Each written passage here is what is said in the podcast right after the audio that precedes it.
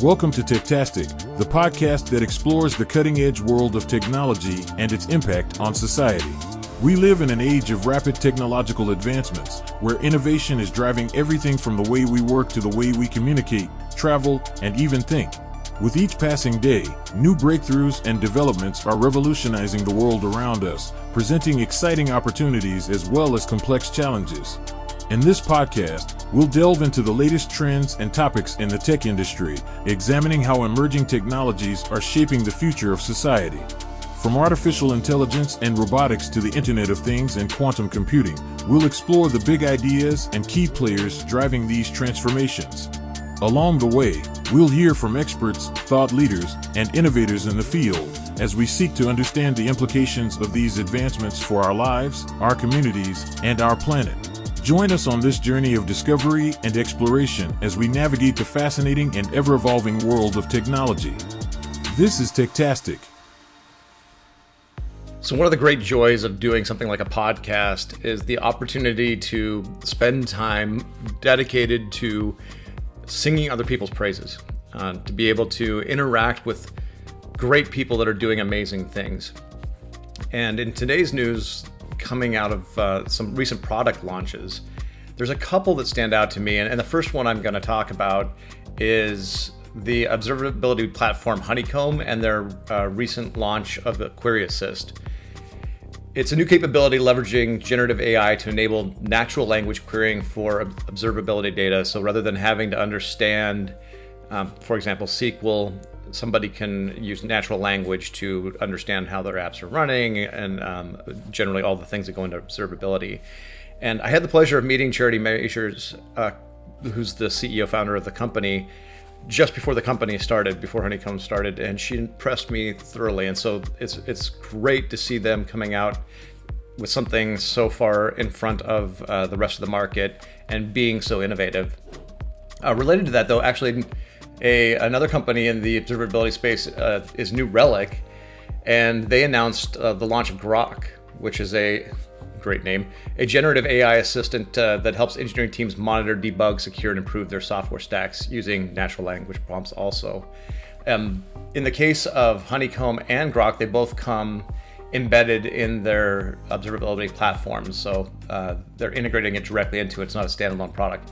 Really, really amazing tools coming out a, major announcement uh, in the space as far as another uh, natural language chat GPT like system is uh, Inflection AI. It's the uh, artificial intelligence startup founded by LinkedIn co founder Reid Hoffman and Google DeepMind co founder Mustafa Suleyman. They just released their first AI chatbot product. They're calling it Pi. They developed this technology in house, and the chatbot was built prioritizing human like conversations with a high level of uh, emotional intelligence, which is pretty neat, including being kind and supportive. The chatbot is suitable for things like personal day to day tasks, but not for generating code or essays. And uh, the company's actually spent considerable time on boundary training to make sure that AI did not violate its behavior policies, including engaging in romantic conversations, because evidently that's become a, a problem.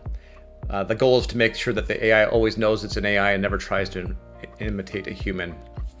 So, major product announcements, and, they, one of the things that I've noticed is I've started paying a lot more attention to the space around news and product announcements. Is the news tends to be uh, often dire. Like a lot of the news media is pointing to the the risks that are happening, but if you if you look at the inverse, if you look at like what's going on, these are some fantastic improvements that are going to really help these companies and more importantly their customers to uh, improve their own processes to be more efficient. And yes that can have an impact on on uh, people's jobs but i actually think it creates more more opportunity than it takes away. One of the areas that's going to be radically impacted across industries is the IT sector. And, and anytime a new technology comes out, that's largely true. It, it doesn't matter what it was. Uh, you know, cloud computing meant that we weren't doing server farms necessarily anymore. We didn't have uh, our own hosting solutions and we didn't have our own data centers. And so that meant that some of the IT teams that were internal became externalized. Uh, maybe, but oftentimes it just meant that they had to play a different role. And it doesn't matter where you're at in the technology space, the, the truth is that we're always changing, we're always evolving, there's always new technologies coming out, and changes to processes or uh, best practices have changed. And so you're always adapting. And so it's critical that we're all learning. Uh, and maybe tools like Pi, for example, can make it easier to stay in, in front of it to have a better idea of what's coming, what changes are going to occur, and allow you to adapt to it and understand it. And tools like, I don't know, Honeycomb's observability platform with their Query Assist makes it easier for you to figure out how your applications and environments are performing and, and better predict outages and make sure that customers aren't impacted. As I've been thinking more and more about the space and uh, getting deeper into it, there's a couple things that keep back of mind uh, questions that I keep asking myself, and I keep looking for answers. And my hope is that by asking the audience, asking the people that are listening, that uh, you'll help me find a better, more fulfilling answer than what I've come up with. So the question I'm going to put out there today is, how is ChatGPT and other you know artificial intelligence chatbot like products how are they fundamentally different than siri or alexa?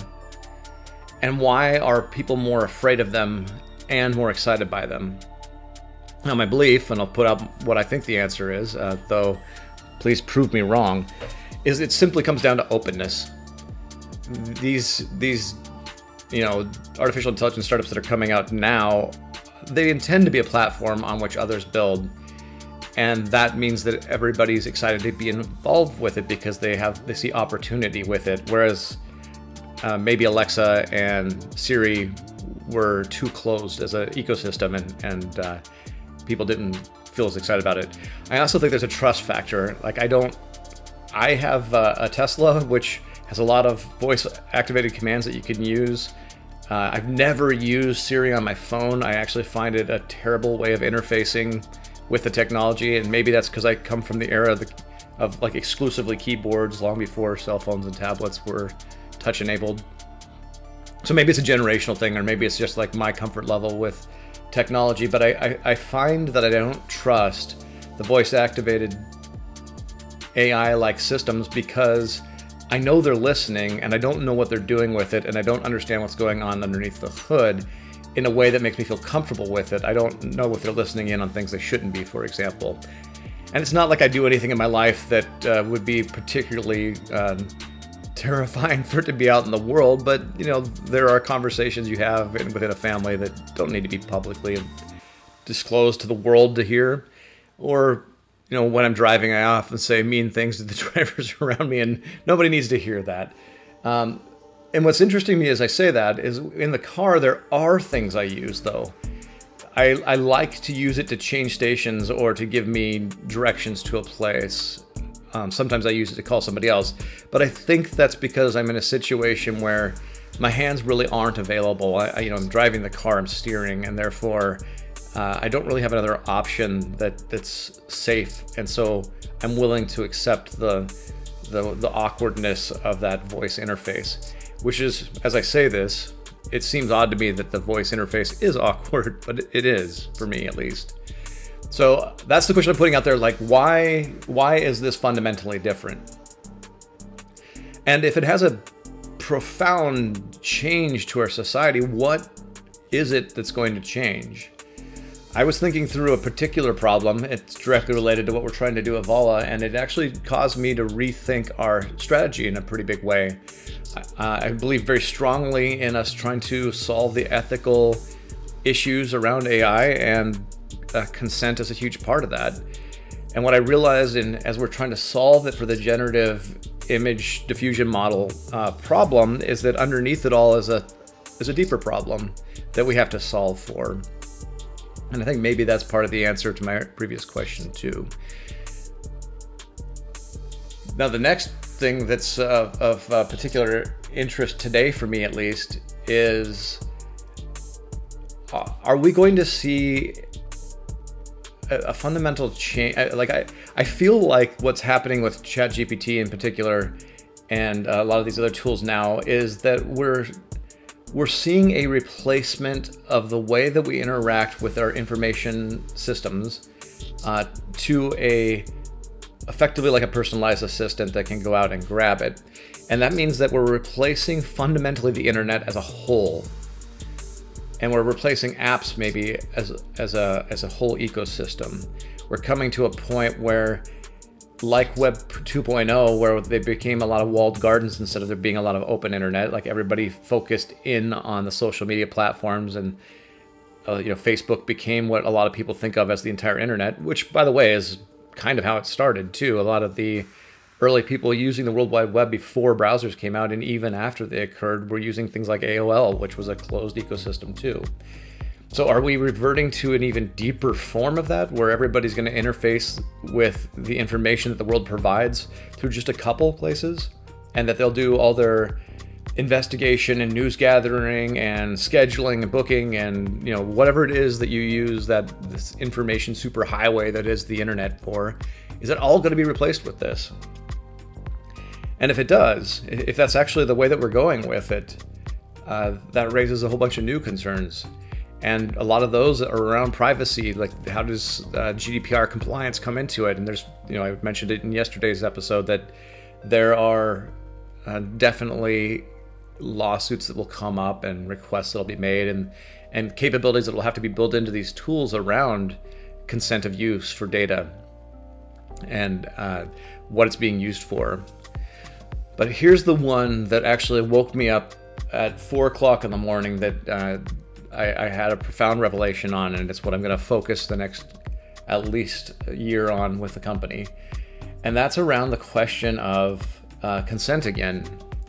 Now, and it comes down to this fundamental problem content creators have, the, the, original version of you know content dissemination and uh, sharing you can think of like books and newspapers as a way of like holding information and sharing it on a broad group of people over a long period of time that gave the creator a, a livelihood they could eat and they could live because they were selling the physical manifestation of that information in the form of a book or a newspaper.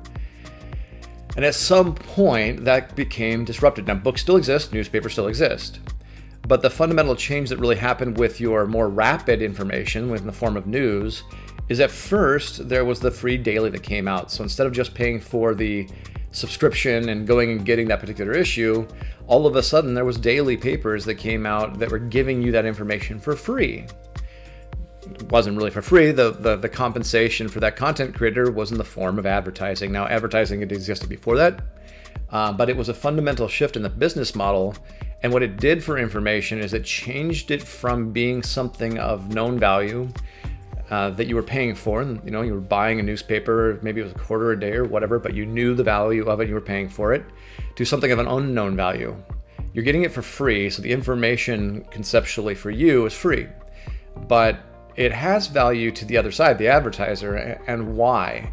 And what is it about advertising that's um, problematic for me here? And this, and I'll get into that really quick. So, the first is that the content creator has a need in the form of they need to live, right? They need to be able to make a living, and they do it by creating content, put it into the world, whether that's news or fiction or whatever.